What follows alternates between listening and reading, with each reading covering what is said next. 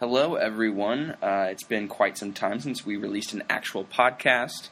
Uh, if you have been slacking on your corn-fed coaching uh, material, we've released three videos on our YouTube page, the Corn-Fed Coaching Podcast, and uh, we did episode 38 with Tiffany Weimer and Adelaide Gay of the Duck Tig brand. We did episode 39 with Craig Rocastle, uh, and we did episode 40 with Gary Cernine. So three really good episodes. Um, we will be trying to upload the audio from those episodes uh, as well up to the um, podcast feed. But until then, they're great videos as well. So go check those out. Today we have a dual episode. Um, our main guest is Troy McCarroll, and he'll give you a bunch of his backstory. A fantastic young coach, gives a lot of great insight to the unique experiences that he has uh, had thus far in his kind of coaching career. And then we also have a little bonus snippet of the Francisco Magria uh, episode. I'm sorry, Francisco, if I, uh, I didn't get that right. I got it right on the podcast, so I uh, hope you can forgive me. Um, and we will definitely be back in Kansas City at some point uh, to further interview Francisco and get a little more in depth with him because he has uh, an, another fantastic coaching experience journey um, and has coached at a really high level all over the country and is doing um, some awesome things uh, out in Kansas City for the community there. So um, check them both out. They're broken up by uh, our intro song, so you'll hear the intro song.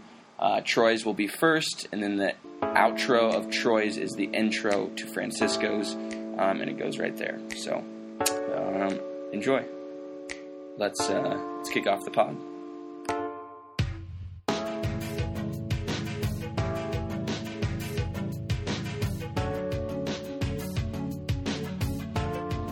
Welcome back to a long awaited. We're, we've been off the air for quite some time. We're officially back with a podcast. Uh, we are filming, though, too, so I guess it's a, a first time event as well. Um, we're happy to announce that we're in Kansas City, Missouri, and we are with a very special guest today, Mr. Troy McCarroll. And he is going to give us a bunch of great information. Uh, Troy, we always start off the pod uh, by having the guests jump right in. So if you want to give the people a little background on uh, your previous history within the game and then what you're currently up to, it'd be great. Sure. Yeah. Well, first of all, thanks for inviting me on. I appreciate it. Um, thanks for having us. Yeah, of course, no problem. Um, yeah. So just for me, originally from Scotland, um, Glasgow, grew up there, just outside of Glasgow so that I was 17 when I went in full time with my first soccer contract as a professional. Um, so it was good experience. Didn't get the first team playing minutes that I wanted, so decided to switch it up and come over to America. Uh, came over here 2009 to Kansas City, and I was fortunate enough to go to Maple Woods Junior College, and then I went on a full ride to Benedictine College up in Atchison in Kansas. So I've I've adopted Kansas City as my second home, you know, my home away from home in America. Um, I had a great coach up there, Rob Herringer, and we had a, a very successful team as well. So decent, good experiences, you know. Absolutely. Um, moving on from there, went played a little bit in Australia as in the VPL out there, and then went back home to Scotland, and that's that's kind of when things stopped for me playing wise for a little bit. Uh, I tore my hamstring when I was back in Scotland on trial and it kind of went quiet. And then came back out to America, um, and I was actually up in Iowa. Yeah. so it didn't last long, but um, I was up in Oskaloosa, Iowa, with Jamie Highcock at William Penn. Mm-hmm. Um, so I'm, I'm, sure you boys know Jamie. Oh yeah, been a guest. Yeah, has indeed. So that I done that, and then after William Penn decided to come back down to Kansas City. Um, from there, that's kind of when I was at a crossroads of wasn't sure what to do, um, both coaching and playing wise. You know, I had some club teams and stuff like that when I was here.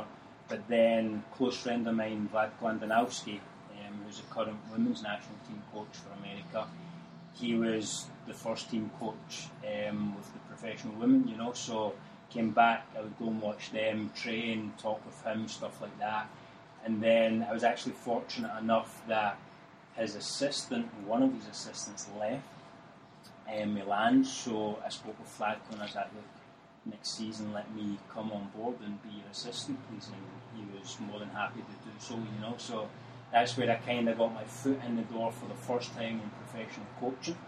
Um, and then as I was doing that, I was also getting my masters at Avila University, so ended up getting my masters in psychology and organisational development, um, which was tough. I'm not the best academic, but I've got it now, and yeah, I'm, I'm, glad that I went through it. I'm glad that I've done it because um, it surprised, well, not surprisingly, but a lot of it carries over into coaching as well. You know, that's kind of how I managed to navigate my way through it. Was going okay, how can I relate academic side of things into the playing side of things and what I know and what I'm used to, you know, and then from there came out of retirement of not playing, so to speak, um, and ended up joining the Comets. So played with the Comets for a season, um, which it was fun. It was different, you know. The indoor game's a different game, different type of soccer, you could say. But I still took things from that game that is helping me as a coach in the outdoor game as well, you know. So it, it was good. I'm glad that I, I tried it. Um, and one one of the things from that as well was so obviously training finished by twelve o'clock in the afternoon. Majority of the people go home, lie on the couch before you're going to go and coach your teams in the evening or whatever, you know. But I thought to myself, I'm ten minutes from United Soccer Coaches National Office. Like, why not go in there and volunteer my time, see see if they can put me to use, you know? And sure enough, they were able to put me to use. I was in there uh, straight after training, just grabbing a quick bite to eat, right into the office, and honestly, I was doing all the mundane things, you yeah. know, answering emails. They, they wanted me to be on the phone, but I said with my accent, I don't know if it's wise that I'm on the phone, you know. Um, I don't know if you can transcribe it that quickly. But no, I was in there answering the phones, doing the emails, little projects here and there. But the big thing for me with that was I knew that Ian Barker was in there, you know. I knew that Jeff was in there. I knew that Lynn, the CEO, was in there. So I took it as okay, that's an opportunity for me to get closer to these people. You know what I mean? Like, who's Troy McCarroll in Kansas City or anywhere? Mm-hmm. Nobody knows. But I thought, okay, this is how I can make sure that they know who I am for future events or whatever it may be. You know, and it's it's just so happened that from that it's led to a path of amazing, crazy things for myself. Um, I give United Soccer coaches a lot of credit for getting onto my UEFA licenses through the uh, Northern Ireland Football Association with Nigel Best. Mm-hmm. You know, it was from having the relationship with Lynn, with Jeff, with Ian, that I was able to talk to the likes of Barry Gorman, Sheila Hyman, all these past presidents or people who have big influences with United soccer coaches, and it just so happened that they were best friends with Nigel Best. You know, so from good, normal conversations with them, just asking questions, picking their brains. I was lucky enough to be accepted onto the fast track course for the UEFA license. So on that fast track course, I've done my B and my A license within what, a year and a half span. Wow. You know, like two visits or three visits, sorry, to Northern Ireland, mm. Belfast from here, which is not really heard of, you know, but it was unbelievable. Jermaine Jones, Steven Pienaar, Joleon Lescott, Ricardo Carvalho, all these types of boys were on that course, and then there's me. you know, so to spend two weeks intense, have the break with the year of doing your assignments and then another week intense with those boys. It's just the knowledge that I got from there was unbelievable, you know. So that was a huge thing. Um, and then before that, the experiences with the professional women's tier team here as well in Kansas City, you know, FC Casey and then WSL. It's it was the first the first time that I had coached women. You know, I went in there pretty much a quiet mouse. You know, I, I knew where I stood. I knew that if Vlatko said he needed a cup of coffee, was going to get a cup of coffee, sort of thing, you know. But more so just being there to observe the women, observe uh, Vlatko, watch how they train, and then probably the most fun part of it all for me was actually just joining in training, you know. And for me, that's where I built my relationships with all these top professional women in the game. Um, Becky Sauerbrunn, Amy Rodriguez, Sydney Averbuch, you know, it's, it's good names in the women's game. Um, I felt that when I was on the field, it's like, right, okay, I go into my normal habits, so I'm not the quiet guy anymore. You know, I'm talking to the ladies, telling them where to go, giving them little bits of advice here and there, and then to see how they receive the information, and then it would be them who would be coming to me. I thought that was pretty pretty cool, you know. So it gave me that little bit more confidence. It's like, right, okay, I'm slowly building into it. They've gained my trust, they've gained my respect, they understand kind of how I see the game, so now they're coming to me for advice. Um, so that that was brilliant, you know. Um, and then, yeah, it's, it's ended up that after the UEFA course, uh, I actually went out to California. You know, I became really close with Jermaine Jones. He's like uh, a big brother to me now. So I went out there, helped him start up uh, a couple of businesses that he has, and then again came out of retirement. you know, we ended up playing with the indoor team in California. Uh, so it was fun to be teammates with JJ sitting in the locker room, we're having a laugh and driving to and from practice together and stuff like that. And then the following season, instead of me playing, I said, okay, I'm officially not going to play anymore. So I asked the management and the owners if I could be on the coaching staff instead of playing. So this season, just here actually, that's just been cancelled. I was on the coaching staff for the Ontario Fury, um, which again, new experience. It was good. I got to coach men older than me, men younger than me, men the same age as me. So it was challenging, you know, especially from being their teammate and then the changing room with them one season to then having to talk to them from a different perspective or say or watch what I'm saying, you know, or if they're asking me questions, watch how I answer those questions because at the end of the day I have to be seen as having the same point of view as the gaffer and sending the same message across as the gaffer, you know. So yeah, that's that's not easy, but for me, I'm I'm somebody who thinks a lot and doesn't really speak a lot, so I adjusted pretty quickly. You know what I mean? And the, the boys kind of knew that as well, and I think the gaffer knew that um, also, and that's why he was keen to have me switch from the player to the assistant from one season to the next You know, and then unfortunately we're in the pandemic and all that stuff, so the season stopped. Uh, I've moved back to Kansas City now, and back reconnected with my good friend Panchito, who's behind us, and this is his place that we're in just now, you know. But big thing now is we have a project where we want to work with the the inner city kids, the kids in the underserved communities, and really try and give them an opportunity and see where it can take them. You know, and that's kind of up to date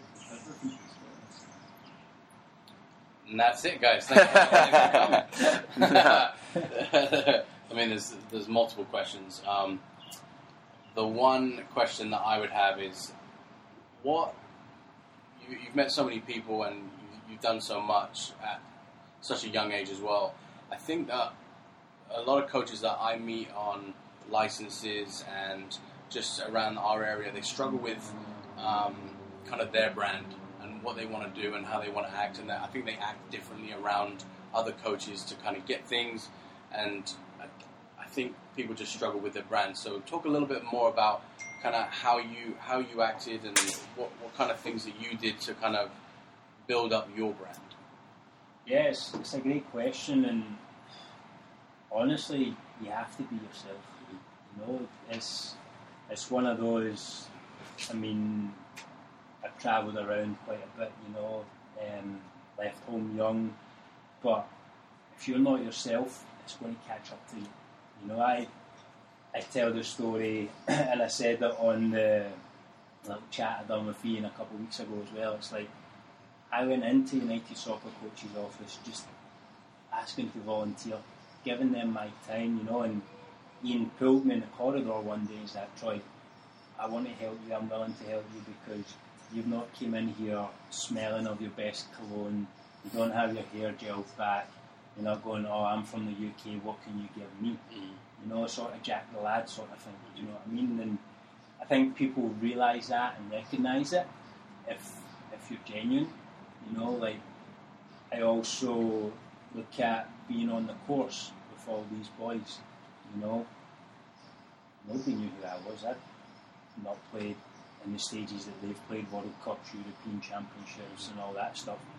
Yeah, I was just the quiet kid in the corner getting on with my stuff until I stepped out onto the training ground, and then I flipped the switch, and to me, everybody's equal, equal you know. And I mean, even outside of the training ground, everybody's equal to me anyway. You know what I mean? So I think it's it's just being true to yourself, taking that time as well, because I have took a lot of time to think within and go, okay, who am I going to be true to? What what are my values? What are my principles in life? You know, and then I feel like that always should carry on into coaching. And if you can do that, then people are going to be willing to help you. You know, and it takes some time, but you just have to be patient, and yeah, it'll, it'll come to fruition. Yeah.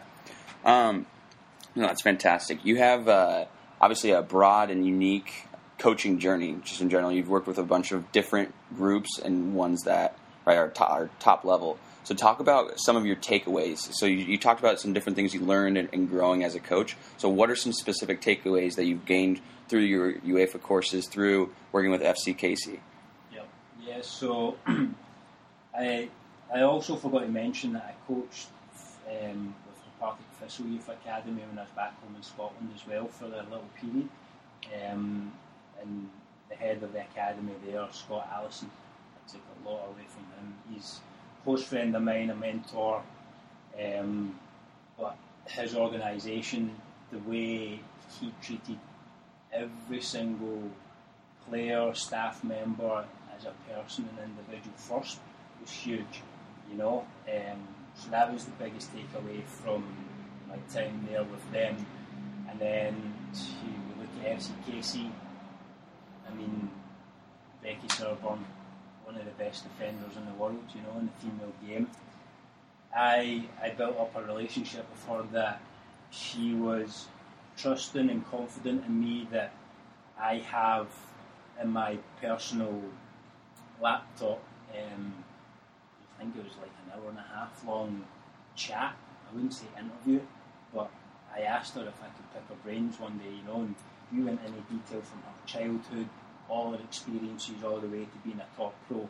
And this is information and stories that she's maybe not told many people before, you know, but I feel like, okay, for me to have gained that respect from her, for her to be able to tell me all these things, it was huge. Now, obviously, the takeaways that I got from that I can't really share because it's private stuff, you know, Sure. but just the story and understanding, okay, he's delved into the mind of Becky, who's one of the best defenders in the world, at peak, you know what I mean? So I feel confident now that, okay, if I'm working with young females, I can give them little tidbits here and there, obviously changing the message or the story of maybe where it came from or how to do it because I'm not obviously going to repeat Becky's story, but still I feel I have that information, that ammunition to help girls grow if they really want to. I'll be like, well, this is what one of the best defenders in the world has done to reach her peak. So I suggest or recommend that you do X, Y, and Z as well.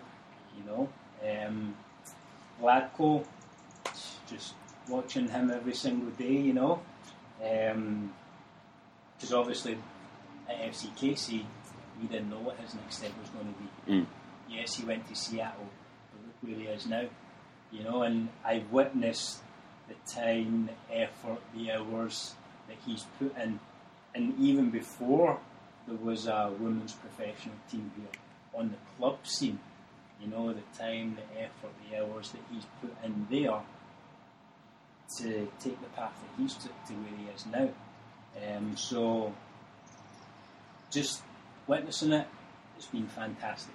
Um, and then for me, it's kind of like, right, okay, I look at it and I think, okay, if I want to get to a high level, and I've witnessed Vlatko, somebody like Vlatko, put in all these hours, it's like, well, I need to minimum match it, and then try and go even further above it to possibly get that opportunity.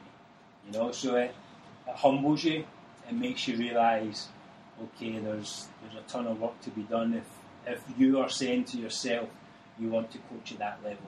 Now, if you don't want to coach at that level, that's okay. You know, but I've set myself goals I do want to coach at that level. So now I know, all right, this is the work that I need to put in. You know, and there's obviously everybody has their different paths and there's various ways to skin a cat, you could say, you know. But me having that foundation, so to speak, of a knowledge of, okay, this can produce a high level job, then that has to be the bare minimum, you know. Um, and then takeaways from the experience of even being in California, you know, going from the player to the assistant coach, going from being Jermaine Jones's good friend, you know, right hand man, his teammate, to then his coach. You know what I mean? Um, we've had numerous conversations, just sat at the fire at night or over dinner or whatever. Me just picking his brain about his experiences on the top level. So, trying to take those conversations and think, how does that apply to the indoor game? You know, which was interesting because the indoor game is a completely different game. But listening to him saying, well, Champions League I done X, Y, and Z, that can be transferred into the indoor game, and then for him to go and say, watch, I'll do it this Saturday or something like that.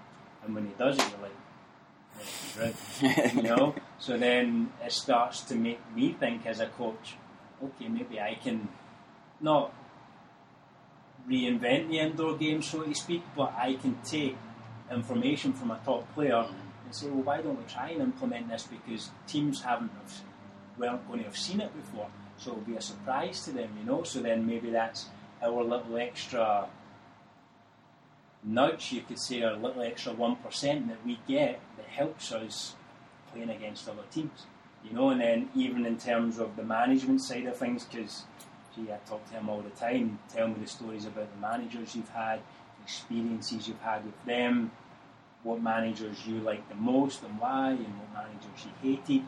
So all that information now, I'm retaining it. You know, I'm thinking, okay, okay, how can I implement that for myself as a manager? Because I I was surprised with some of the stories. Like coaching at the top, it's not what everybody thinks. Mm. You know, and again, he's told me stories and stuff that obviously I'm not going to repeat. Some that I can, but some of the stories that you're, he- you're hearing, you're like, that really happens at the top level. You know, it's like there's so many divas and stuff like that when you get there that it's, it's not easy to control a dressing room, you know, or to control a team. Um, so that that's very interesting too. Um, but the big thing for me is with these experiences, I'm always, always, always saying to myself, okay, don't forget what they're saying, but sit down. I mean, you can see the whiteboards. People who know me well make fun of me because I have about five or six of them in my room all the time wherever I live. But I write these things down and I think, okay, how can I implement it down the line when I'm back in the hot seat somewhere, you know, or I'm somebody's assistant? How can I use this information that these top players have gave me to help me be a better coach? Absolutely. Yeah, I had like four questions and you answered every single one. I wanted to talk about the culture and the kind of the things that you take away from different coaches. And the one thing I was going to ask as well, you're retaining so much information. How do you select what you really want to keep, almost? Yeah. You know, so I mean, Yeah, answered that's that's a good one. I'll I'll there's be so much. honest. I, I think that I think that me and John are going through a process too of, of of coaching, going through a coaching journey, and we're watching top coaches. We're talking to people like you, and we're retaining so much, we're- especially with this COVID period, with so many webinars, and we're buying books and everything, and we're getting all this information, and we're putting it into documents, and, and then we're like, this all doesn't even match. Yeah. So how do you how do you decide what you really Yeah. what, how your methodology and your philosophy is? Yeah, it's, it's a great question and it's it's tricky. Um, I I don't really say to many people, but for me, my brain works in a messed up way. There's no other way to put it. I, I don't understand how it works. Like I have friends who can remember games where people have scored and they tell you the, the result and blah blah blah, and they're very specific. I, I can't I can't remember that sort of thing. Like if you ask me who Celtic played this third last game of the season and who scored, I couldn't tell you. But I'm a die-hard Celtic fan, you know. But it's I just know that's the way my brain works. But in terms of retaining the information, I feel like it almost happens automatically. Like if I get good information, I won't forget it, and the stuff that I'm like, ah, it's maybe good information, it's maybe not. It just disappears, and I don't remember it at all. But then what I also try to do is actually try and implement it even when I'm not on the soccer field. You know, like I feel like me, I'm a very sociable person, so that's the kind of coach I am as well. You know, with the information that I have, I'll try and use it.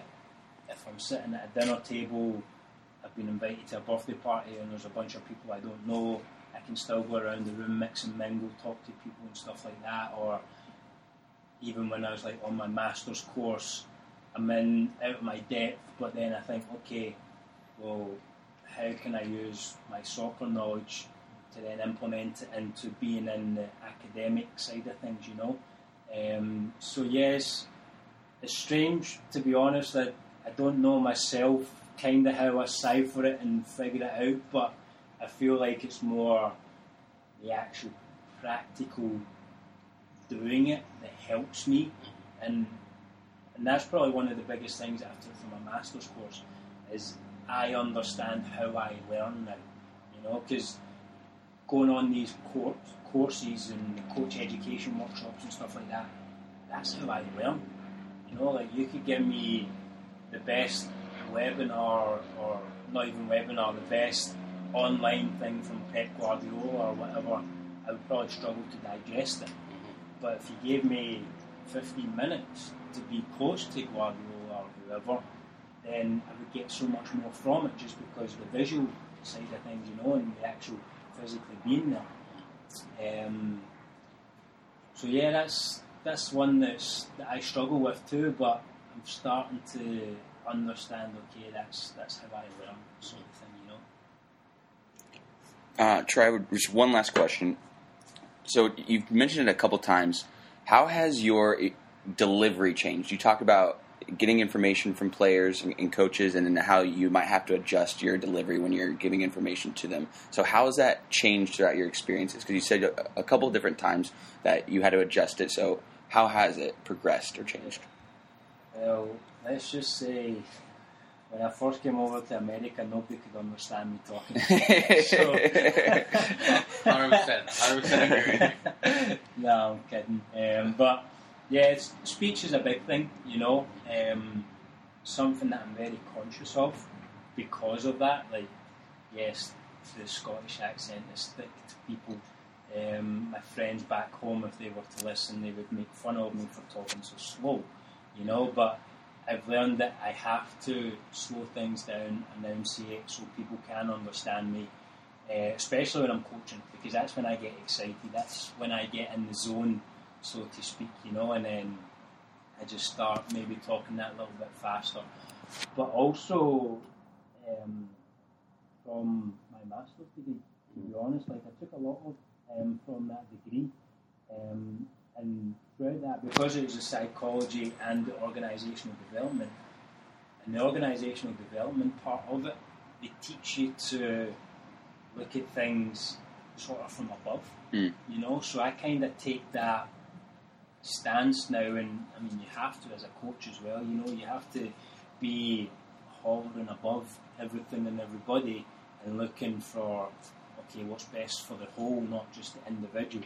Now, from that, you can still talk to an individual and suggest what you think is best for them, you know, but you have to always be looking at that whole picture first. So, for me, no matter where I am, I'm always looking at that whole picture. And then, if yourself, somebody else comes up to me, then I'll start to zone in on the person, the individual, and start to make it more specific from there, um, from what I perceive and what I see. And if it makes sense to them, it makes sense. If it doesn't, then I always say to them, ask me some more questions, or let's go a little bit further in detail to see if we can get to somewhere where that actually does make sense to them. Mm. You know? Absolutely. Very good. Jack, you want to finish this off? Yeah, I mean, we could go all day, couldn't we? Um, so typically we end the pod with uh, your favourite soccer memory or footballing memory. So, I mean, you have a lot, I'm guessing. Oh, Celtic versus AC Milan, Champions League. We beat them 2 1. There's not a description for the feeling. Who was in that Milan team? There was what? Kaká? I think that's enough said. yeah, like, Yeah. I'm pretty sure he was in that team. Um, Trying to think. It's it's one of those where the game, not not even kidding you, the game just became a blur after that goal because of the the euphoria. Yeah. You know, like I, I just remember that and that only.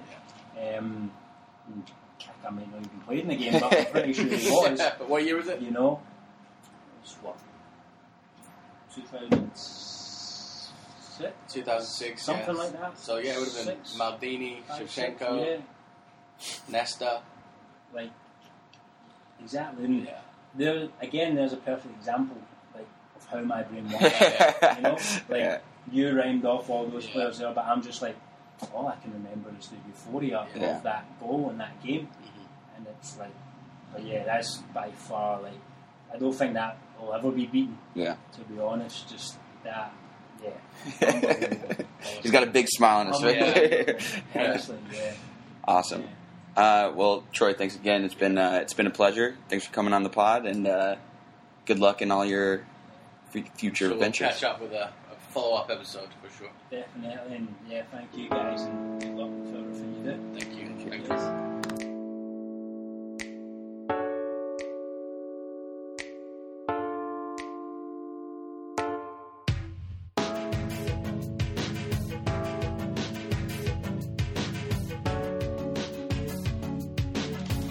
Back to another episode of Cornfed Coaching. We are still in Kansas City, Missouri, recording. Um, we are here with another fantastic guest, uh, Francisco Murgia. All right, nailed it. We, Nailed it. we got it. In. He'll he'll, uh, he'll correct me here too. But uh, again, thanks for joining the pod. As we always do, uh, we have the guests just jump right in. So if you want to give uh, the people a little bit of your background, how you got started in the game, and uh, what you're currently up to, be Yeah, great. Certainly. So yeah, no, you said it perfectly. Uh, Murgia is, is, is, is was perfect. So um, I'm actually born and raised here in Kansas City. Uh, I I played short playing career, but more or less geared my energy towards coaching. Mm. Uh, at a very young age, I decided to do my C license here that Kansas Youth Soccer Association offered back in 2012. Uh, did the course, uh, started to apply to pretty much any coaching position that I could possibly find, and, and essentially didn't get a response until a couple months after, and, and, and ended up getting an opportunity with Chicago Magic uh, in Chicago. So first as an administrator, uh, but then very shortly uh, after after being an administrator for the Development Academy, uh, I was also in charge of the residential program that they had. It was very very small. It was only a house with, approximately 10 to 12 players. Uh, so just for training them in the morning, it gave me the opportunity to learn more and dig, dig into more coaching opportunities. But then that same year, uh, went and, and, got, and signed up for the B license. Uh, and then from there, got offered to, to do the A license the, the following year after that. And then gave me an opportunity to then join the Chicago Fire, the MLS Academy. uh, and then spent two and a half seasons there. Then went and and taken up took an opportunity in Los Angeles with Los Angeles Premier Sports, uh, which is now LA Surf. And then uh, after 18 months there, the past year, 2019, uh, I was fortunate enough to, to go to the Barca Residency Academy uh, in Arizona.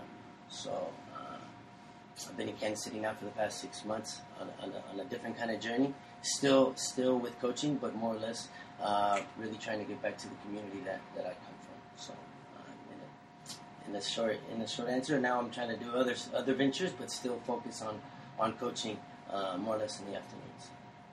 Awesome.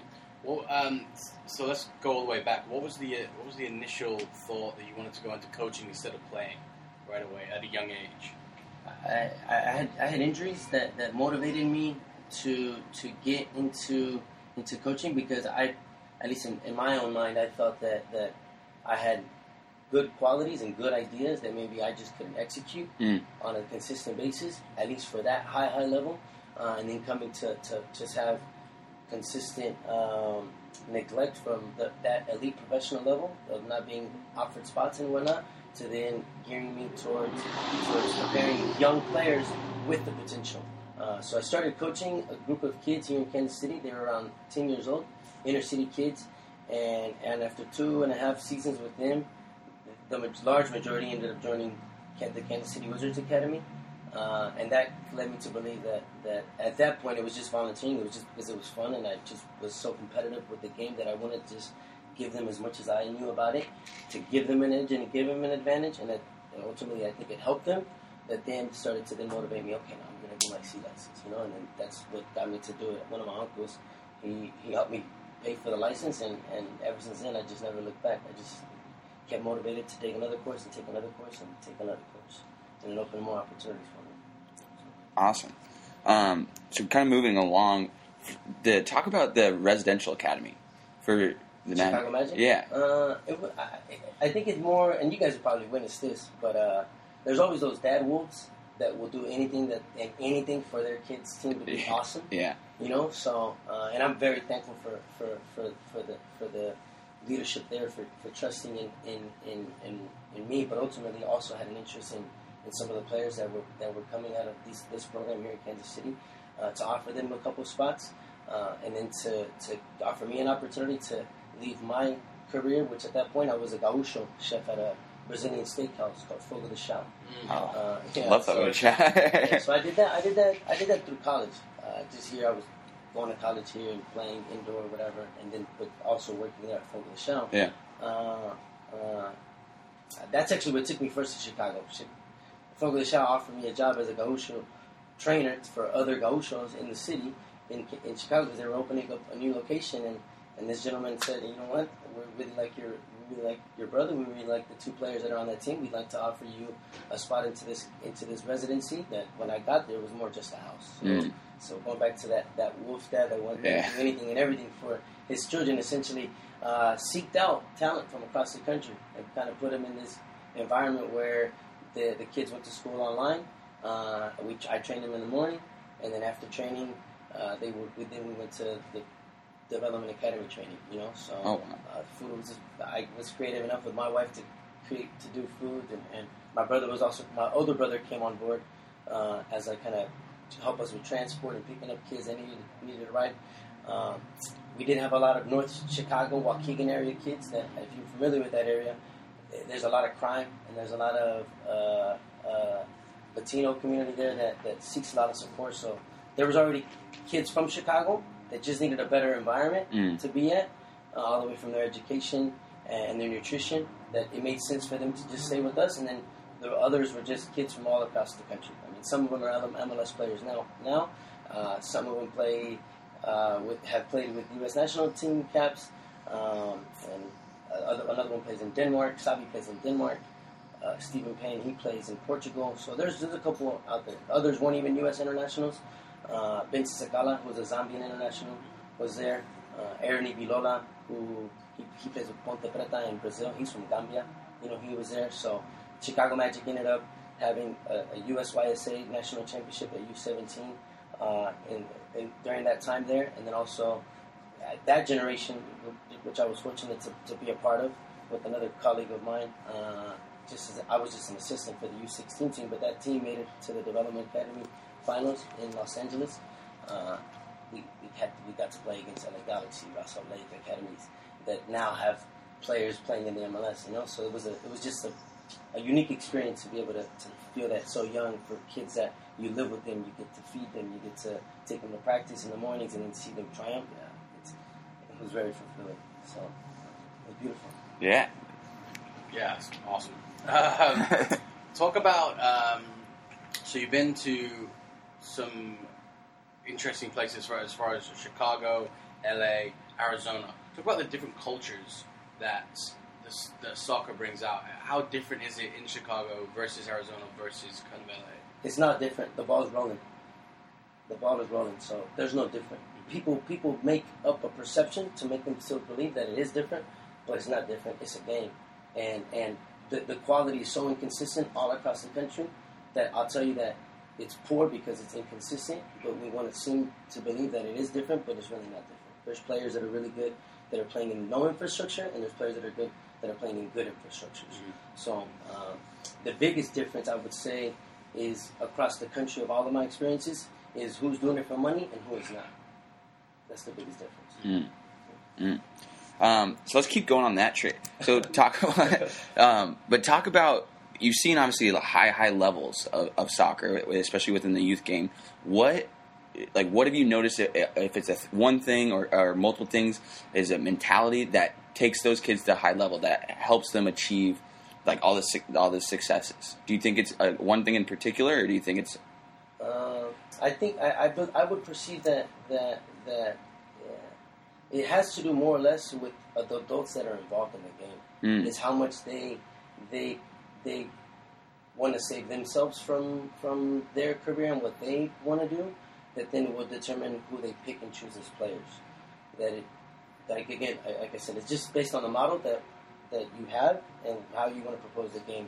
So I've seen kids that have talent to make it to a high level that don't that aren't even being asked to go to MLS drafts. You know, so why do you think that is? maybe a misperception, maybe misguidance, maybe a lot, enough people don't really know what they want to see in the game. Mm, So because they don't really know what they want to see in the game, so then they have a hard time um, picking what they want to see, just because they have a hard time understanding it themselves. You know, so and that's just I didn't learn that right away. It's just I think we just learned that through experience, through seeing different kind of experiences day to day, all the way from the, the little ten year old that plays uh, on, in the bricks in Chicago to the one that actually plays at Soldier Field. You know, coming coming forward. You know, so. Um, yeah. Yeah, I got so many questions. um, let's talk about uh, what you're currently doing, and as far as like inner city kids, and kind of what the next steps are that you're putting in progress right now. Yeah, so I I, I have this uh, dream or this vision that that kids that that kids can have an opportunity of of a, of a true um, honest experience uh, and and and being a kid that's from this infrastructure that has lived through through through those days of having to drive 50 minutes just to go to practice and and, and understanding then later that what, what the model that I was experiencing there and after seeing it across the country and re- realizing that it was just a ball that needed to be rolling um, brings me to understand that, that there's enough children in this in this city that that could use an opportunity or an experience of, of guidance to be better people. And where I'm going with that is that if I can if I can propose a, uh, an infrastructure that, that that provides the game to kids at the same level that the one that could pay for the Barcelona Academy, Barcelona Residency Academy could get, I can give it give that to them and hope that in time they're going to triumph and be better. Just because I just know that people have potential. Anyone has potential, so that's what motivates me to give to cater and give it to those children. Even if even if from that infrastructure a child goes to or a player goes to a different level, that's completely fine because there's always going to be one right behind him. Yeah, good stuff. Um, so, t- d- uh, you mentioned it. So, talk about a little, little bit about your time at the Barca uh, Academy. Uh, I went first thinking it was work, and then later they got me to believe that it wasn't work. It was Mm. actually just practice. And then I went even deeper and just started to think of it as just playing. Yeah. So all you're really doing is playing. You're playing. You're playing. You're playing. You're playing in your mind what kind of game I need to give to a kid so that he has a good experience in the game. And then that's that's ultimately the, the best the best part that I got out of it. Did, Yeah. uh, that- did uh, a lot of the curriculum and things like that come straight from Barcelona? Yes. And they, they installed it into the academy there. Yes, it's the it's the one and only uh, residency academy aside from La Masia in the world for FC Barcelona. So uh, uh, it is it is a pretty penny. Yeah. So so there is a lot of scholarship. There is a lot of support. There is a lot of uh, uh, let's say good things that come out of it. You know for sure. But then again, it, it's it's still a business. You know so. Uh, because it has a business, people want good stuff, you know. So of course, the content has to be the same and identical from FC Barcelona's uh, La Masia. They're at the Barcelona Residency Academy. And was I assume the goal was to almost seek out players to eventually possibly go over there. If if you if if if you would have been there with our meetings, they, they would have been honest to tell you that maybe at first it was just a business venture, Mhm. but then the reality is is that there's potential everywhere. Yeah. And so you live in a country of 300 million people. Even if you, even if you, you might not think so, that talent is here. That talent is here in the country.